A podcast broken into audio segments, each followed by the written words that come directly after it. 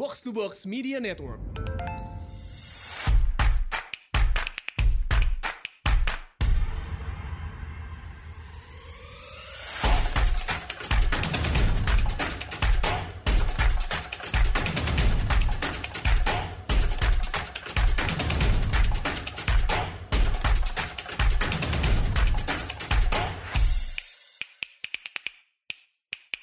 Selamat datang di Asumsi Bersuara. Nah, kali ini saya kedatangan dua orang nih, uh, Mbak Gita Putri uh, dan Mas Dendi Raditya Asmos Suwito. Mbak Gita, Mas Dendi, welcome to the podcast. Halo, Halo semuanya. Mas. Mungkin sebelumnya saya uh, perkenalkan dulu lah ya. Uh, Mbak Gita ini adalah Direktur Eksekutif dari Pusat Studi Hukum dan Kebijakan Indonesia. Uh, dan Mas Dendi ini adalah Associate Researcher di Institute for Democracy and Welfareism um, kali ini tuh kita bakal bahas soal pembuatan kebijakan yang berbasis bukti ya, evidence-based policy making gitu. Dan juga bakal bahas banyak soal gimana uh, ekosistem riset yang yang baik itu penting untuk uh, pengambilan kebijakan gitu kan kita sering lihat lah di Indonesia uh, uh, ada rancangan undang-undang atau undang-undang yang udah jadi kadang-kadang kelihatan kurang jelas gitu. Um, ini urgensinya apa sih, dasarnya apa segala macam gitu. Nah, kita bakal banyak uh, diskusi sama uh, Mbak Gita sama Mas Dendi juga uh, terkait ini nih. Tapi pertama-tama kita bakal uh, bakal ngobrol sama Mbak Gita dulu nih, Mbak. Kalau sebelum kita sampai ke situ ya, saya pengen tahu deh sebenarnya pembuatan kebijakan di Indonesia itu uh, pembuatan undang-undang lah ya. Itu prosesnya kayak kayak gimana sih, Mbak? Um, uh, bisa di, dijelaskan dulu nggak sebelum kita sampai ke pembuatan kebijakan yang evidence based sebenarnya any kebijakan itu dibuatnya gimana sih biasanya mbak? Oke, okay, uh, eh, makasih uh, Mas Restu pertanyaannya. Kalau di apa namanya di Fakultas Hukum biasanya ini satu semester pertanyaan apa jawabnya? Dijawabnya hanya lima menit nih mbak kalau bisa. jawabnya lima menit, jadi pasti yeah. sangat apa sangat sangat sembrono gitu jawaban saya ya. Tapi intinya adalah uh, semua kebijakan itu ber tumpu bermuara pada undang-undang. Uh, Dan undang-undang itu lahirnya dari program legislasi nasional. Program legislasi nasional adalah uh, program yang berisikan rancangan undang-undang yang disusun oleh pemerintah dan DPR. Hmm. Jadi uh, prolegnas itu dibagi dua. Pertama prolegnas uh, lima tahunan. Jadi dari um, dari awal masa pemerintahan sampai sampai berakhir, jadi 2019 sampai 2024 ya, prolegnas program pemerintahan uh, Jokowi itu, kemudian ada prolegnas prioritas. Hmm. Nah, prolegnas prioritas inilah yang tahunan sifatnya. Prolegnas hmm. yang, yang tahunan ini sifatnya dibikinnya bersama antara DPR dan pemerintah gitu. Nah, kemudian dari uh, apa namanya dari prolegnas ini lahir undang-undang dan dari undang-undang ini kemudian lahir berbagai macam uh, turunan uh, kebijakan. Yeah yeah. dari dari undang-undang berikutnya peraturan pemerintah turun lagi ke peraturan presiden uh, kemudian baru peraturan daerah gitu. Nah kalau uh, beda bedanya apa? Kalau secara teori peraturan pemerintah adalah uh, jenis uh, regulasi yang membutuh yang apa namanya multisektor jadinya yang apa namanya pembentuknya itu tidak dari satu kementerian aja. Kalau perpres itu bisa hanya uh, cukup dari satu hmm, kementerian. Hmm. singkatnya seperti itu versi-versi sangat singkat. Tapi kalau kalau uh, pengajuannya gitu, maksudnya kayak yang kan tadi kita udah bahas uh, dalam satu tahun udah pasti ada ada berapa puluh undang-undang di prolegnas gitu. Itu yang yang mengajukan uh, jelas nggak sih kalau di Indonesia ini dari dari siapa nih yang yang bawa nih uh, UU ini gitu? Nah kalau misalnya partner diskusinya ya, kalau misalnya hmm. partner diskusinya DPR dan DPR itu adalah Kemenhukam. Hmm dan uh, perundang-undangan. Jadi dialah partnernya pemerintah, eh partnernya DPR untuk membicarakan uh, soal RUU. Hmm. Kemudian dari kalau misalnya kan ada dua jadi dapurnya nih mas, ada dapur hmm. dari DPR, ada yeah. dapur dari pemerintah, dan kemudian mempertemukan dapur inilah jadilah yang namanya si prolegnas itu gitu. Sehingga rancangan undang-undang itu ada yang berasal dari pemerintah, ada yang berasal dari DPR. Tapi kalau di Indonesia tuh jelas nggak sih mbak dari ini undang-undang ini partai mana nih yang ngajuin nih gitu? Kayak kalau di Amerika kan uh, cukup jelas, jelas ya? siapa siapa bawa undang-undang ini bahkan nama orangnya kan. Ini saya nih yang nulis gitu bio ya. Kalau di sini kayak gitu juga nggak? Maksudnya akuntabilitasnya? Nah, apa namanya kayak misalnya kita bisa lihat uh, rapat rapat apa namanya penentuan itu penentuan prolegnas itu kan kombinasi pemerintah dan DPR. Hmm. Hmm. Nah, ketika disebutkan menjadi usul DPR, ya udah jadi usul DPR. Siapa mengusungnya, nanti siapa yang aktif, kita bisa lihat secara, tapi tafsirnya jadinya secara politis ya. Kayak misalnya, uh, kayak misalnya yang ramai kemarin RUU HIP gitu, mm-hmm. hukum RUU HIP itu terlihat yeah. apanya kita lihat dari, kita lihat dari media yang uh, aktif itu adalah uh, fraksi PDIP. Iya yeah, iya. Yeah, gitu. Kita melihatnya biasanya dari situ. Tapi, Tapi kalau tidak secara gamblang gitu ya, tidak secara gamblang, betul. I see, I see. Mbak, um, saya mau nanya juga lebih soal ini sih. Kan biasa kalau di UU tuh ada ada naskah akademik ya, kayak apa? Um, kayak sebagai dasar akademis kenapa diperlukannya UU ini gitu dan dan biasanya ini kan juga uh, buat kita bisa melihat nih ada dasarnya nggak sih uh, apa di, di kenapa kita harus punya RU ini nih jelas nggak sih gitu kan biasanya dilihat dari naskah akademiknya gitu. Kalau Mbak Gita melihatnya eh, itu udah udah bisa menjadi acuan belum? Oh ini RU ini jelas nih eh, kayaknya berdasarkan evidence gitu pembuatannya atau atau itu belum cukup ya? Secara teori harusnya uh, cukup secara hmm. teori hmm. ya. Tapi kan tapi sudah menjadi rahasia umum sekarang bahwa RUU-nya uh, udah jadi duluan terus naskah akademiknya gitu. Ini berlaku juga untuk pusat dan daerah ya. Yeah. Dan uh, ini adalah ini sebetulnya satu hal yang sangat patut disayangkan karena hmm. karena apa? Karena uh, kita harus melihat bahwa penyusunan uh, legislasi RUU itu bukan proses yang terputus dari fungsi-fungsi DPR lainnya dan uh, kerja pemerintah juga ya. Kalau di pemerintah uh, dapurnya naskah akademik itu ada di BPHN Badan Pembinaan Hukum Nasional. Dan hmm. sepengetahuan saya dan beberapa kali juga apa namanya uh, teman-teman dari PSAK juga terlibat uh, BPHN itu menjalankan apa namanya kerja jadi dapur naskah akademik ini dengan cukup disiplin ya. Apa namanya secara proses gitu mereka mengundang uh, akademisi mengundang pemangku kepentingan untuk menyusun uh, naskah akademik, memberikan masukan lah ke dalam proses penyusunan naskah akademik. Nah, hmm. kalau draft yang ada di DPR, kalau naskah akademik yang uh, di DPR, sebetulnya uh, fungsi pengawasan DPR uh, ketika mereka berkomunikasi dengan pemerintah gitu kan, ketika mereka turun ke daerah pada saat reses seperti sekarang, temuan-temuan dari temuan-temuan dan uh, dari fungsi-fungsi uh, DPR ini sepertinya belum belum banyak terlihat dalam naskah akademik. Jadi dalam masa akademik itu isinya uh, argumentasi sosiologis, uh, yuridis gitu yang mm -hmm. apa namanya yang uh, bisa dilakukan uh, apa namanya desk research saja gitu, tapi sementara temuan lapangan itu menurut pendapat saya itu uh, tidak terlalu terlihat di naskah akademik. Di naskah akademik itu kutipan-kutipan dari data BPS, dari survei-survei uh, gitu ya, survei-survei uh, nasional itu belum terlalu banyak terlihat. Jadi seharusnya uh, kualitas naskah akademik ini bisa diperbaiki lagi gitu. Dan dengan menggabungkan dari fungsi-fungsi uh, yang dilakukan DPR. I see. Uh, ideal prosesnya kayak gimana Mbak kalau Mbak Gita ngeliatnya? Maksudnya um, kalau kalau undang-undang yang dibawa oleh DPR gitu, misalnya kita taruh RUU apa ya Cipta Kerja ini kan baru baru ramai lagi gitu. Itu um, ide idealnya gimana sih kalau ada ada uh, anggota dewan atau atau suatu fraksi tertentu misalnya punya ide, oke okay, gue mau kita mau bahas um, RUU ini gitu siapa yang yang bikinin eh, naskah akademiknya atau siapa yang bisa ditugasin? Uh, kalau RUU Cipta Kerja kan ini sedang berjalan ya, masih berjalan mm -hmm. gitu ya prosesnya mm -hmm. ya. Nah kita coba refleksi ke yang sudah lewat dulu deh. Yeah. jadi okay. saya saya berefleksi ke yang uh, yang tahun lalu udah lewat, jadi cukup apa namanya cukup beritanya cukup banyak, liputannya cukup banyak itu mengenai revisi Undang-Undang KPK. KPK ya. Oh. Revisi Undang-Undang KPK itu enggak ada dalam prolegnas tahunan nggak ada okay. dalam prolegnas tahunan, dia adanya dalam prolegnas prioritas uh, lima tahunan ya. Yeah. Dia nggak ada. Kemudian dia tahu-tahu ada nyundul gitu di tengah-tengah. Ini saya pakai bahasa yang sehari-hari, yang bahasa sehari-hari yang sangat ya, sederhana. Ya? Dia nggak jadi prioritas tahunan, dia prioritasnya hmm. lima tahunan. Terus yeah. kemudian dia yang yang mengusulkan itu hanya enam orang anggota DPR waktu itu. Hmm. Cukup enam orang, kemudian direspon uh, oleh oleh Balek, kemudian Balek berkirim surat ke Presiden, direspon oleh Presiden. Uh, jadi uh, prakteknya itu tidak konsisten. Hmm. Jadi bisa jadi dan uh, untuk revisi undang-undang KPK itu waktunya itu cukup 14 hari pembahasan. Iya iya iya benar benar benar.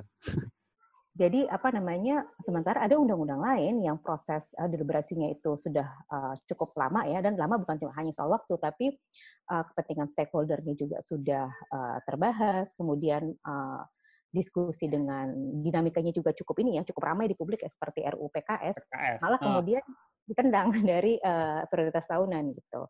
Jadi makanya itu prakteknya tuh nggak konsisten mas. itu lebih ke politik aja atau ada ini lain? Ya, eh pastinya semua proses di DPR itu adalah proses politik ya. Ya. Tapi kan tentu saja itu proses politik, tapi ada beberapa hal yang menurut hemat kami uh, di PSAK itu harusnya ada standar-standar yang jelas gitu. Ketika ada RUU yang diputuskan untuk ditunda pembahasannya, hmm. alasannya itu apa? Dan sementara ada RUU lain yang uh, tidak pernah tidak menjadi prioritas, tidak menjadi pembahasan di publiknya juga tidak uh, berlangsung uh, cukup dinamis gitu ya dan kayak adem-adem aja gitu, kemudian yeah. tetap ada, tetap tetap uh, stay dalam uh, prioritas. Sulit katanya mbak gitu. kalau RUU PKS itu. ya alasannya macam-macam ya, tapi kan itu kan narasinya yang disampaikan secara secara lisan. Gitu. Yeah, yeah. Tapi, tapi kalau misalnya menurut hemat kami sepertinya oke okay, disampaikan dalam ke, ke pers seperti itu, tapi harusnya ada dokumen yang jelas yang menyebutkan bahwa kenapa RUU ABCD ini dikeluarkan dari prioritas tahunan dan sebelum hmm. dikeluarkan itu ada standarnya juga kenapa dikeluarkan gitu loh. Iya, Jadi kalau iya. misalnya dia masyarakat tentu saja marah ketika dibilang sulit. Sulitnya yeah. di mana gitu? Standar standar Anda itu apa? Ada standar ini yang menurut hemat kami yang belum belum terlihat ya. Gitu. Yeah. Iya, oke. Okay. Mungkin kita bisa coba lebih dalam ke RU Ciptaker nih, uh, Mbak Gita. Ya. Ini kan salah satu yang lagi rame lagi belakangan ini dan jelas banyak banget polemiknya gitu. Mulai dari soal cuti yang dipotong, atau pesangon, outsourcing, ada terkait pendidikan juga, dan juga yang rame soal lingkungan juga banyak banget di, dikritisi gitu, Mbak. Saya mau nanya spesifik tentang ini gitu. Um, apakah menurut Mbak Gita proses pembuatan RU-nya udah melihat bukti empiris yang menyeluruh gitu, riset-riset uh, yang di bidang ilmu sosial humaniora juga. Kan spiritnya kalau kita lihat kan, oke okay, um, Indonesia kurang lapangan kerja formal gitu kan, kebanyakan informal. Jadi mari kita permudah investasi gitu. Tapi kalau risetnya sendiri atau naskah akademiknya sendiri, atau atau basis basis datanya sendiri jelas nggak uh, kalau dari PSAK ngeliatnya? Hmm, kayaknya kalau asumsi-asumsi ekonominya uh, kami nggak kami nggak berani berpendapat hmm. di situ karena PSAK ya anak hukum nggak ngerti soal angka ya.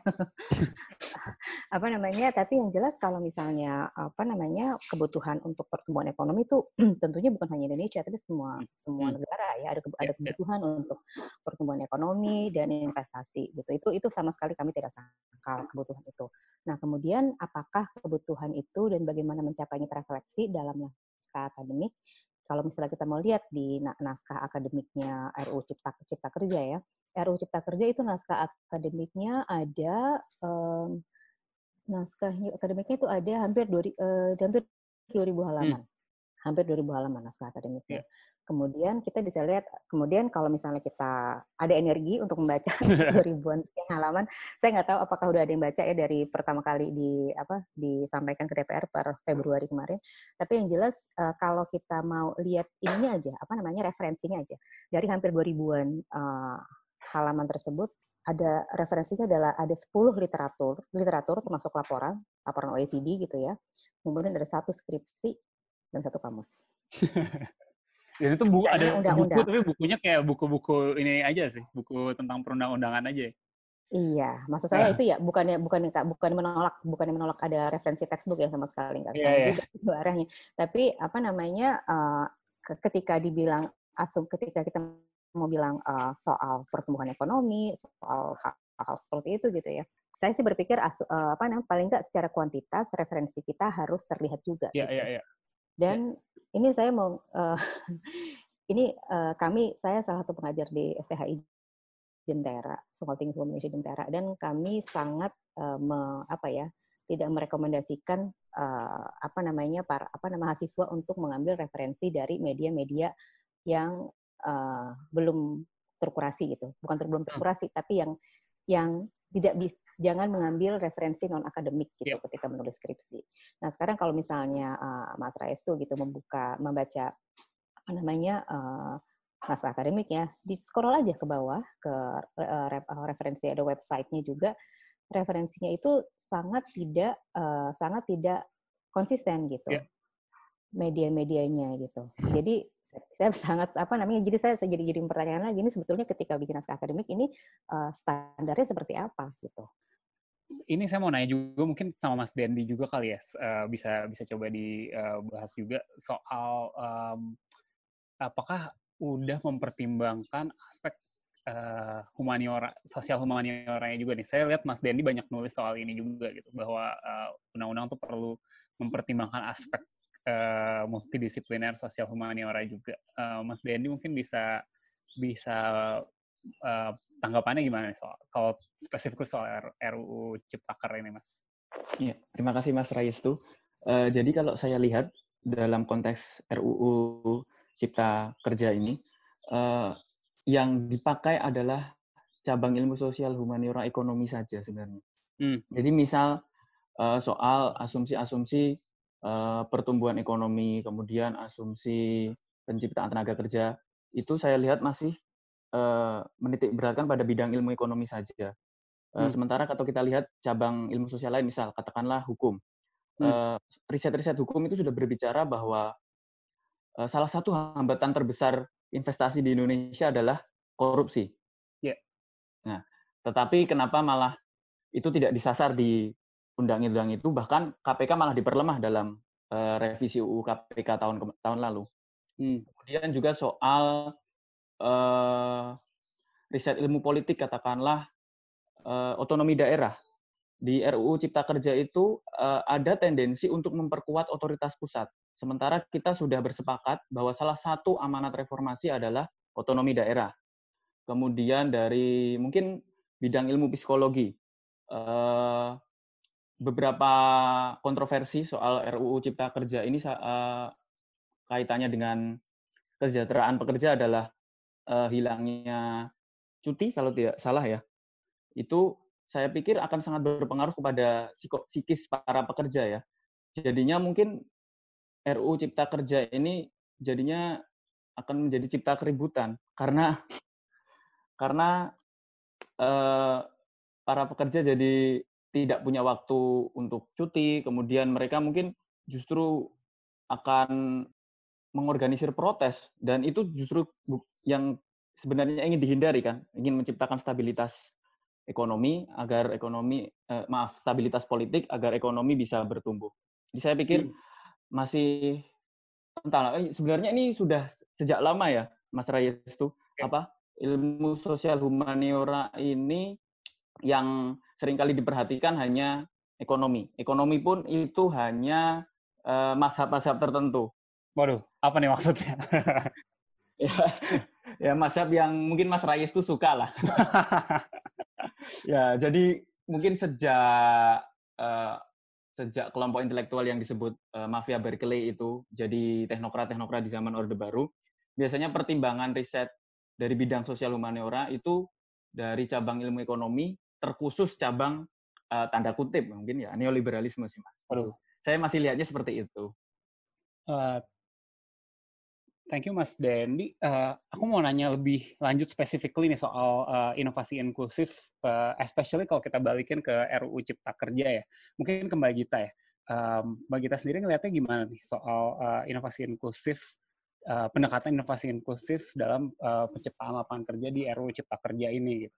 Um, apakah ini udah udah benar-benar dibasiskan dengan temuan-temuan uh, yang multidisiplin gitu?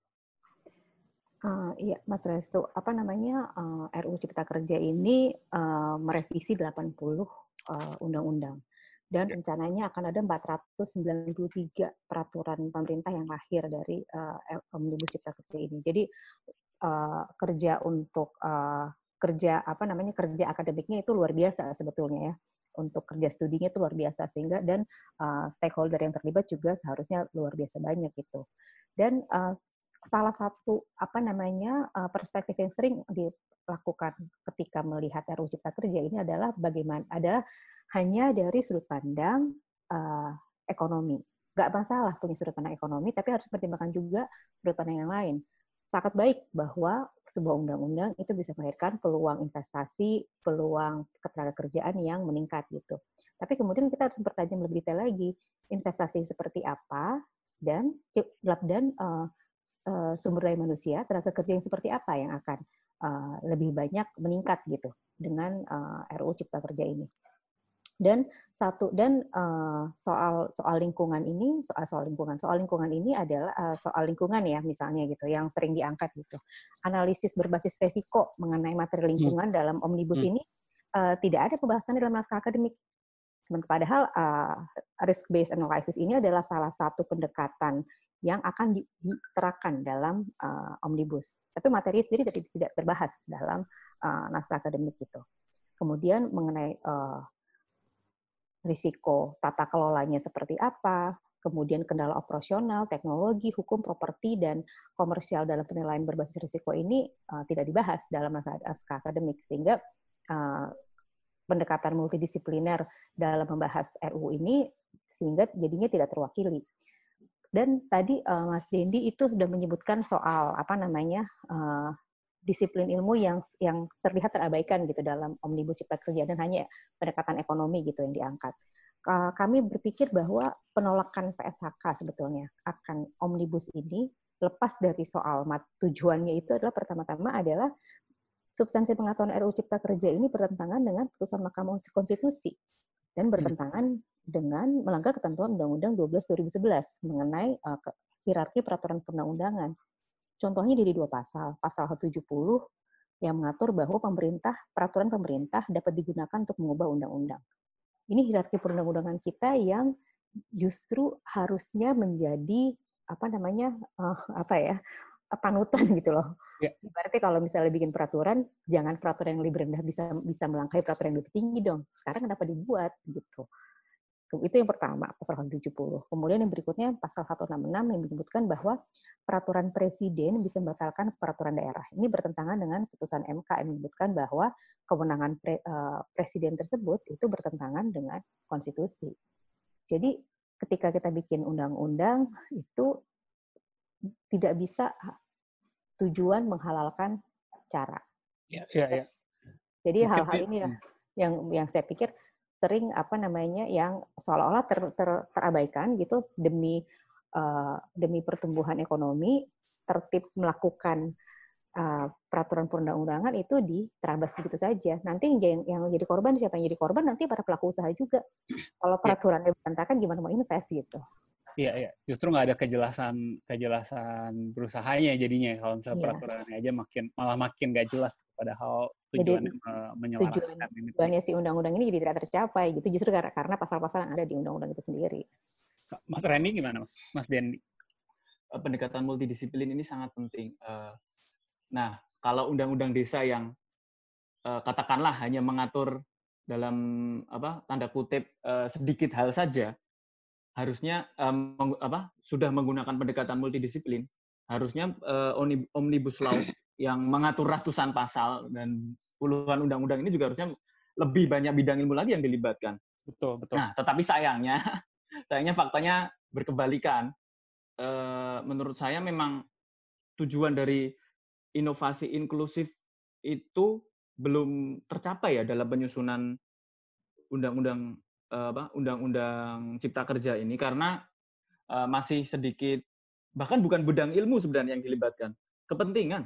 Ya. Jadi bukan bukan uh, pro apa uh, bukan konsep-konsep dari para ekonom sebenarnya. Kan itu lebih kepada uh, menurut saya pribadi ya kepentingan uh, investor besar uh, daripada bidang ilmu ekonominya itu sendiri loh.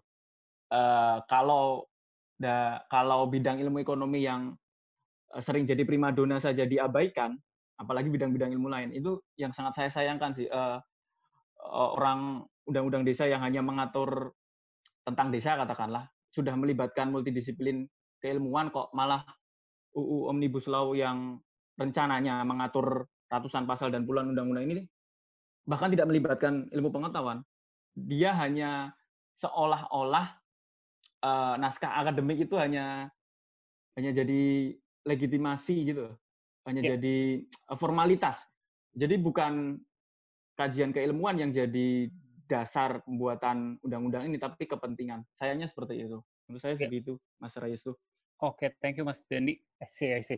Kalau mungkin di luar di luar spesifik RUU ini gitu, uh, ada nggak sih best practice-nya um, kebijakan yang yang benar-benar nge ngelihat berdasarkan riset yang multidisiplin gitu atau kayak uh, berdasarkan um, ya benar-benar ber, berbasis bukti dan dan dan multidisipliner gitu um, apa uh, kajiannya Mas Dendi atau Mbak Gita mungkin bisa tambahin juga. Oke. Uh, kalau mungkin salah satu contoh baik adalah Undang-Undang Desa, Mas. Undang-Undang Nomor 6 tahun 2014. Hmm, hmm, hmm. Itu salah satu lembaga yang terlibat adalah IRE di Jogja. Hmm. Dan benar-benar risetnya komprehensif ya. Artinya tidak hanya dari aspek ekonomi, tapi juga sosiologi, kemudian antropologi, uh, memasukkan unsur-unsur pengetahuan lokal. Kemudian dari riset kebudayaannya juga ada. Makanya Undang-Undang Desa itu mungkin bagi saya pribadi salah satu contoh uh, best practice bagaimana ilmu sosial humaniora secara komprehensif, secara multidisipliner juga digunakan dalam penyusunan kebijakan perundang-undangan di Indonesia. Mungkin itu Mas, salah satu contohnya. Mbak Gita mungkin ada ada tanggapan? Iya, saya apa namanya setuju dengan Mas Dendi tadi apa namanya bahwa Undang-Undang Desa adalah salah satu undang-undang yang yang cukup komprehensif ya dan kemudian juga apa namanya uh, diimplementasikannya juga meskipun bukan tanpa dinamika ya, diimplementasikannya juga terlihat cukup konsisten. Uh, kalau misalnya mau ditambahin lagi ya yang terpikir sama terpikir oleh kami uh, oleh saya adalah uh, undang-undang disabilitas dan karena apa namanya uh, waktu munculnya secara secara waktu gitu munculnya juga sudah tepat dan sasarannya juga apa namanya teman-teman penyandang disabilitas yang memang uh, belum terlihat uh, praktik uh, inklusivitas gitu di dalam penyusunan kebijakan secara momentum tepat kemudian uh, penyusunannya juga cukup apa namanya uh, cukup inklusif juga gitu lepas apa cukup inklusif juga melibatkan para pemangku kepentingan dan yes. kalau untuk penyusunan undang-undang yang uh, yang sudah lewat yang sudah lalu ya undang-undang KPK 30 2002 itu juga menurut kami menurut hemat kami dari sisi desain kelembagaan dari sisi momentum kemudian kebutuhan juga uh, cukup baik undang-undang KPK yang lama ya. Yang lama. Yang lama 30 2002 okay. hmm. gitu. Yeah. Dan uh, saya pikir tapi salah satu tantangannya adalah kita kita tuh tidak bisa melihat undang-undang itu hanya dari dari proses pembentukan dan kemudian hasil akhirnya sudah jadi undang-undang gitu. Karena yeah. itu kan ibaratnya uh, baru keluar kuehnya, belum dimakan kuehnya gitu. Makanya hmm. belum dimakan, belum dinikmati, belum tahu kita rasanya seperti apa. Jadi kita baru bisa menilai seberapa efektif, seberapa uh, seberapa efektif lah ya terutama kalau undang-undang itu sesudah dia dilaksanakan. Itu itu poin menarik sih mas. Saya mau mau mau mau tanggap mau follow up nih uh, adalah seberapa seberapa banyak itu dilakukan gitu di Indonesia kayak ketika satu undang-undang di, di, diputuskan atau di, dijadikan terus habis itu kan kadang-kadang kita nggak tahu ada ada efek samping apa gitu kan unintended consequences-nya gitu. Um, kadang orang bilang uh, apa jalan ke jalan ke neraka kadang diaspal oleh in, apa niat baik gitu. Kayak kita niatnya bagus tapi ternyata hasilnya buruk gitu kan. Uh, di Indonesia sering nggak uh, kayak gitu terjadi dan dan di follow up dengan revisi nggak tuh biasanya kalau misalnya undang-undang yang pasti konsisten direvisi itu undang-undang pemilu biasanya ya. itu pasti revisi itu. Jadi berkaca pada hasil, hasil pemilu, kemudian langsung revisi kemudian. Siklusnya yeah, selalu yeah. begitu gitu kalau undang yeah, pemilu. Yeah. Jadi stakeholder jelas, kemudian jelas kepentingannya jelas. Kepentingannya jelas, kemudian apa namanya pemangku kepentingannya juga apa, tujuannya juga apa itu cukup jelas gitu. Nah, um, tadi pertanyaannya oh ini ya monitoring evaluasi ya. Nah, hmm. selama ini monitoring dan evaluasi undang-undang itu belum menjadi uh, kebijakan terstruktur gitu di, di apa di, di Indonesia ya. Jadi, jadi kalaupun ada evaluasi itu sifatnya pasti biasanya itu sektoral. Ya. Jadi hanya merupakan in, inisiatif sektor. Nah sekarang uh, dengan adanya undang-undang, saya lost track undang-undang uh, revisi undang-undang 12 2011, uh, undang-undang 15 2019 kalau nggak salah tentang penyusunan peraturan perundang-undangan. Nah uh, ada sekarang uh, kita bisa melakukan monitoring dan evaluasi atas undang-undang yang sudah berlaku. Jadi uh, ketika mau menyusun undang-undang baru atau revisi undang-undang baru itu ada proses monitoring dan evaluasi yang uh, perlu dilaksanakan. Dan itu bisa dilaksanakan oleh pemerintah atau DPR. Jadi window-nya sekarang udah ada, udah bisa nih kita nih jadi pemerintah kalau ada DPR mau ngeluarin budget untuk melakukan monitoring dan evaluasi itu udah bisa gitu sekarang. sih, walaupun belum belum belum berarti akan segera direvisi pasal-pasal yang bermasalah dalam pelaksanaan. Belum, tentu belum juga. Dan bagaimana bagaimana monitoring evaluasi itu kemudian diterjemahkan dalam diimplementasikan ya, itu juga belum ada karena undang-undang ini masih baru baru tahun lalu gitu. Dan yeah. dengan badai omnibus dan COVID ini sekarang uh, jangan-jangan malah implementasinya bisa jadi lebih lama gitu. Saya mau nanya ini nih mungkin uh, ada satu satu bagian yang yang menurut saya menarik soal uh, peran BUMN ya dalam dalam penelitian dan pengembangan R&D untuk memajukan uh, UMKM. Ini nggak um, tahu ya saya um, kenapa bis ap, maksudnya apa hubungannya dengan dengan dengan yang mau dicapai gitu. Kalau Mbak Mbak Gita melihatnya gimana? Ya, apa namanya uh, yang tadi ditanya sama Srayestu itu uh, jadi salah satu materi uh, di apa di webinar yang PSAK ya beberapa iya. minggu yeah. yang lalu ya. Hmm. Hmm. Nah, uh, materi ini uh, ini ada hanya satu pasal yang diubah di Omnibus mengenai BUMN. Yeah. Yaitu di uh, pasal 119 Omnibus dan di BUMN itu pasal 66. Pasal 66 ini menyebutkan bahwa pemerintah pusat bisa menugaskan BUMN untuk menjalankan kepentingan umum. Hmm. Nah, itu itu paslingnya di undang-undang di apa namanya di uh, undang-undang BUMN yang lama. Eh nggak lama, eh nggak lama ya undang-undang 19 2003. Nah kemudian di omnibus ditambahkan bahwa pemerintah pusat bisa menugaskan BUMN untuk melakukan penelitian dan inovasi sesuai dengan kemampuan BUMN. Kemudian di ayat berikutnya disebutkan bahwa keputusan tersebut harus melalui RUPS, yeah. atau pemegang saham. Nah, yeah dan ketik dan uh, sebetulnya sih uh, pasal ini kalau menurut hemat hemat hemat hemat saya itu seperti menambah beban, menambahkan kewajiban kepada BUMN. Karena BUMN hmm. itu kan jangan lupa BUMN itu adalah korporasi perseroan okay. terbatas dan tujuannya adalah mencari untung. Tujuan tujuannya harus komersil BUMN. Kalau BUMN itu kemudian lebih banyak menjalankan kepentingan umum, nanti tujuannya dia untuk mencari profit tujuan komersialnya dia bagaimana mau tercapai hmm. gitu dan uh, kalau misalnya kita kita apa kita kita cek laporan-laporan tahunan BUMN ya uh, banyak uh, terlihat di situ ada kelihatan kan laporan tahunan BUMN itu uh, mereka mereka diminta oleh pemerintah untuk menjalankan uh, kepentingan umum itu public service kalau nggak salah PSO public service operation kalau nggak salah jadi misalnya BUMN A diminta uh, melakukan penambahan ruas jalan di mana, menambahkan ruas tol di mana, sesuai dengan bidang kerjanya ya. Nah, hal-hal seperti ini gitu yang menurut hemat kami, apakah kerugian BUMN sekarang karena melaksanakan kepentingan umum? Karena kalau misalnya melaksanakan kepentingan umum kan nggak ada profitnya di situ. Sementara BUMN kan tujuannya mencari profit, gitu. Apakah uh, menjalankan penelitian dan inovasi ini menjadi merupakan salah satu mandat BUMN? Apakah menambah penambahan mandat ini menjadi uh, membuat BUMN menjadi lebih mudah mendapatkan profit? gitu. Ini dilihat dari kacamata BUMN ya saya ya. Sementara kalau dilihat dari kacamata apa riset dan inovasi, apakah yang dibutuhkan oleh dunia riset Indonesia itu ada uh, berupa BUMN memiliki mandat melakukan penelitian? Apakah itu yang dibutuhkan? Iya, iya, iya. Um, kalau Mas Randy ngeliatnya gimana? Kalau um, tadi kan ada ada pernyataan tuh um, BUMN nggak seharusnya terlalu banyak uh, ngurusin gini-gini maksudnya lebih uh, nanti gimana dia nggak bisa mencari uh, profit gitu kalau menurut saya mungkin harusnya bukan BUMN yang ditugaskan untuk hmm, menge ya, apa, ya. Uh, mengembangkan ya. R&D ya. Uh, saya sepakat dengan uh, pentingnya investasi publik dalam pengembangan R&D. Artinya ketika publik apa bisa berinvestasi, mungkin kalau da dari saya pribadi lewat uh, anggaran riset ya. Jadi APBN, APBN itu kan uangnya rakyat juga. Jadi ketika uang rakyat itu diinvestasikan kepada katakanlah para peneliti dengan mandat tugas uh, membantu UMKM untuk lebih meningkatkan uh, produktivitasnya, meningkatkan kesejahteraannya, itu saya lebih sepakat seperti itu karena uh, dalam sejarahnya ya di di luar negeri juga, setahu saya banyak inovasi-inovasi yang lahir yang sebenarnya itu awalnya didanai oleh publik, Mas Reyes tuh.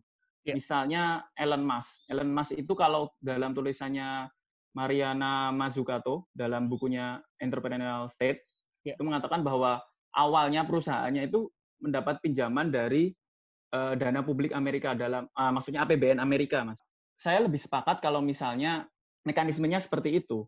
Jadi kemudian uh, para peneliti diberikan dana hibah yang asalnya dari APBN, sehingga nanti rakyat juga bisa menuntut kepada para uh, peneliti. Kami sudah memberikan uang kami kepada teman-teman peneliti, tolong dibantu UMKM uh, dengan riset dari berbagai bidang ilmu untuk mensejahterakan mereka. Begitu sih Mas. Saya lebih sepakat mekanismenya seperti itu daripada BUMN. Saya sepakat dengan Mbak Gita bahwa BUMN itu sebenarnya ya memang institusi negara untuk mencari profit. Nah, ya. dari profitnya itu mungkin nanti sebagian kan Baru. kan nanti di, hmm. di, dikelola lagi ya lewat APBN. Nah, itu mungkin bisa. Tapi kalau BUMN-nya langsung dimandatkan seperti itu, saya tidak sepakat. I see. Oke. Okay.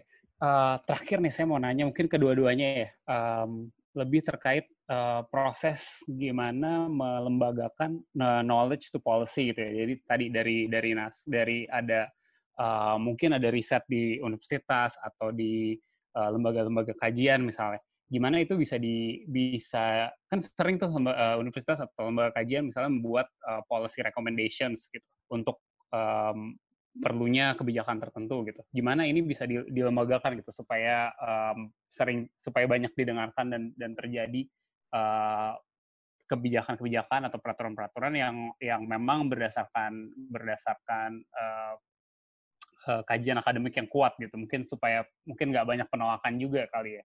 Kalau Mbak Gita atau Mas Randy, Mas Randy dulu mungkin bisa. Soal pelembagaan bagaimana pengetahuan bisa pengetahuan atau gagasan menjadi kebijakan hmm. uh, mungkin saya akan sedikit cerita tentang keberhasilan neoliberalisme mas. Rais tuh. Ya gimana?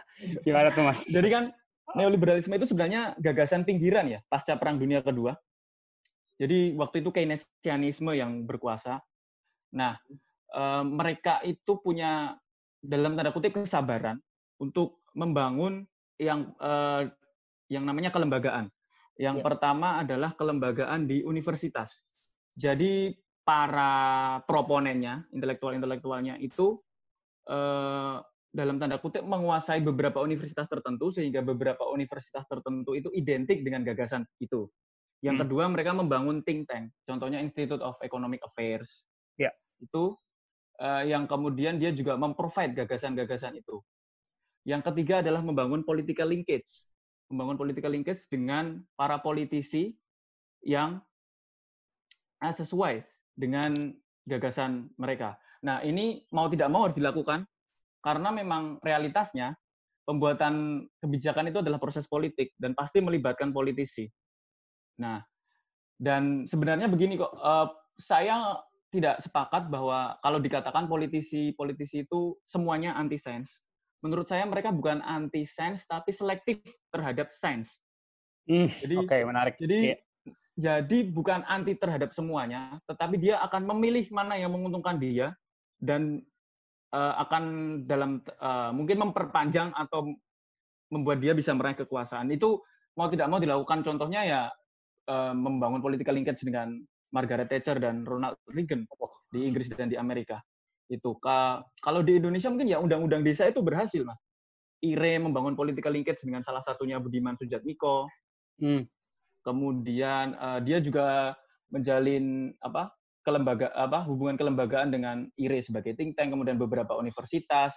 Lalu uh, masyarakat sendiri sebagai uh, beneficiaries dari undang-undang tersebut. Artinya memperhitungkan pengetahuan lokal juga. Dan dengan politisi yang memang mau tidak uh, dalam aturannya, aturan mainnya memang dia yang akan memberi legitimasi atau mengabsahkan peraturan menjadi undang-undang. Menurut saya seperti itu sih. Ya, ya. langkah-langkah awalnya sih. Yang sering terjadi justru yang tadi Mas Re, Mas Dendi sempat sebut ya, uh, politisi udah punya uh, pokoknya maunya ini, terus kita carilah uh, ilmuwan yang mendukung gitu ya. Betul, betul. Jadi ya. kebalikannya. kebalikannya. Jadi ya, menurut uh, saya memang ilmuwan harus lebih proaktif sih, Mas. Iya. Itu sih. Bagi kita mungkin terakhir? Iya, um, sebetulnya kalau uh, untuk uh, DPR ya DPR sih uh, justru lebih terbuka akan apa namanya dan karena pekerjaannya mereka ya apa namanya mandat mereka tuh membuat mereka mau nggak mau harus terbuka gitu sama masukan publik dan apa namanya forum-forumnya juga tersedia gitu untuk memberikan input dan uh, kepada DPR. Yang menjadi problem adalah ketika penyusunan kebijakan itu justru anti sains. Justru ya. ke, apa namanya uh, pembuatan kebijakan untuk mendukung pertumbuhan ekonomi itu tentu perlu didukung, tapi harus dilihat juga ekonomi yang seperti apa dan bagaimana caranya. Dan uh, lepas dari isu neoliberal atau atau apa namanya aliran-aliran dalam ekonomi ya, sebetulnya uh, kalau misalnya berhubungan sama COVID ini uh, kontribusi dan partisipasi partisipasi para uh, teman-teman saintis akademisi yang di garda paling garda yang garda depan itu sudah luar biasa ke pemerintah cuma mereka memang memilih untuk tidak mau mendengar dan ketika mereka mau mendengar pertimbangan ekonomi juga sepertinya bukan pertimbangan ekonomi orang-orang yang terdidik secara ekonomi, terdidik secara ilmu ekonomi, tapi kepentingan orang-orang yang memiliki kepenting pertimbang mendengar pertimbangan orang-orang yang memiliki kepentingan akan ya. proses ekonomi. Jadi uh, saya khawatir jangan-jangan solusinya politik gitu, bahwa uh, pendekatannya untuk membuat pemerintah lebih mau mendengarkan kebijakan sains adalah pendekatan politik, bukan pendekatan uh, bukan pendekatan apa namanya pendekatan ini ya pendekatan sains eh bukan bukan sains bukan politik tapi bukan pendekatan uh, sains juga jangan-jangan yang buat mereka mau mendengar gitu. Oke, okay, uh, eh, thank you banget Mbak Gita, uh, Mas Dendi atas uh, waktunya udah uh, mencerahkan kita nih soal pembuatan kebijakan berbasis uh, apa berbasis bukti di, di Indonesia. Mudah-mudahan uh, semakin ke depannya semakin sedikit lah yang um, yang tidak yang yang nggak jelas uh, juntrungannya tiba-tiba jadi undang-undangnya uh, dan lebih banyak berbasis evidence gitu ke depan. Thank you banget Mbak Gita, Mas Dendi atas uh, waktunya. Ya, sama-sama Mas. Sama-sama Mas Reza, terima kasih. Ya. Uh, kita akan bertemu lagi di Asumsi Bersuara minggu depan. Jangan lupa follow Asumsiko, follow Box to Box ID. Mbak Gita, uh, akunnya at Gita Putri D ya? Iya, betul. Uh, Mas Dendi mungkin? uh, kalau Twitter Dendi D N D Y Raditya A. Ya. Kalau IG Dendi R Atmoswito. Oke, silahkan di follow mereka ya. Sampai jumpa lagi hari Selasa depan. Ciao.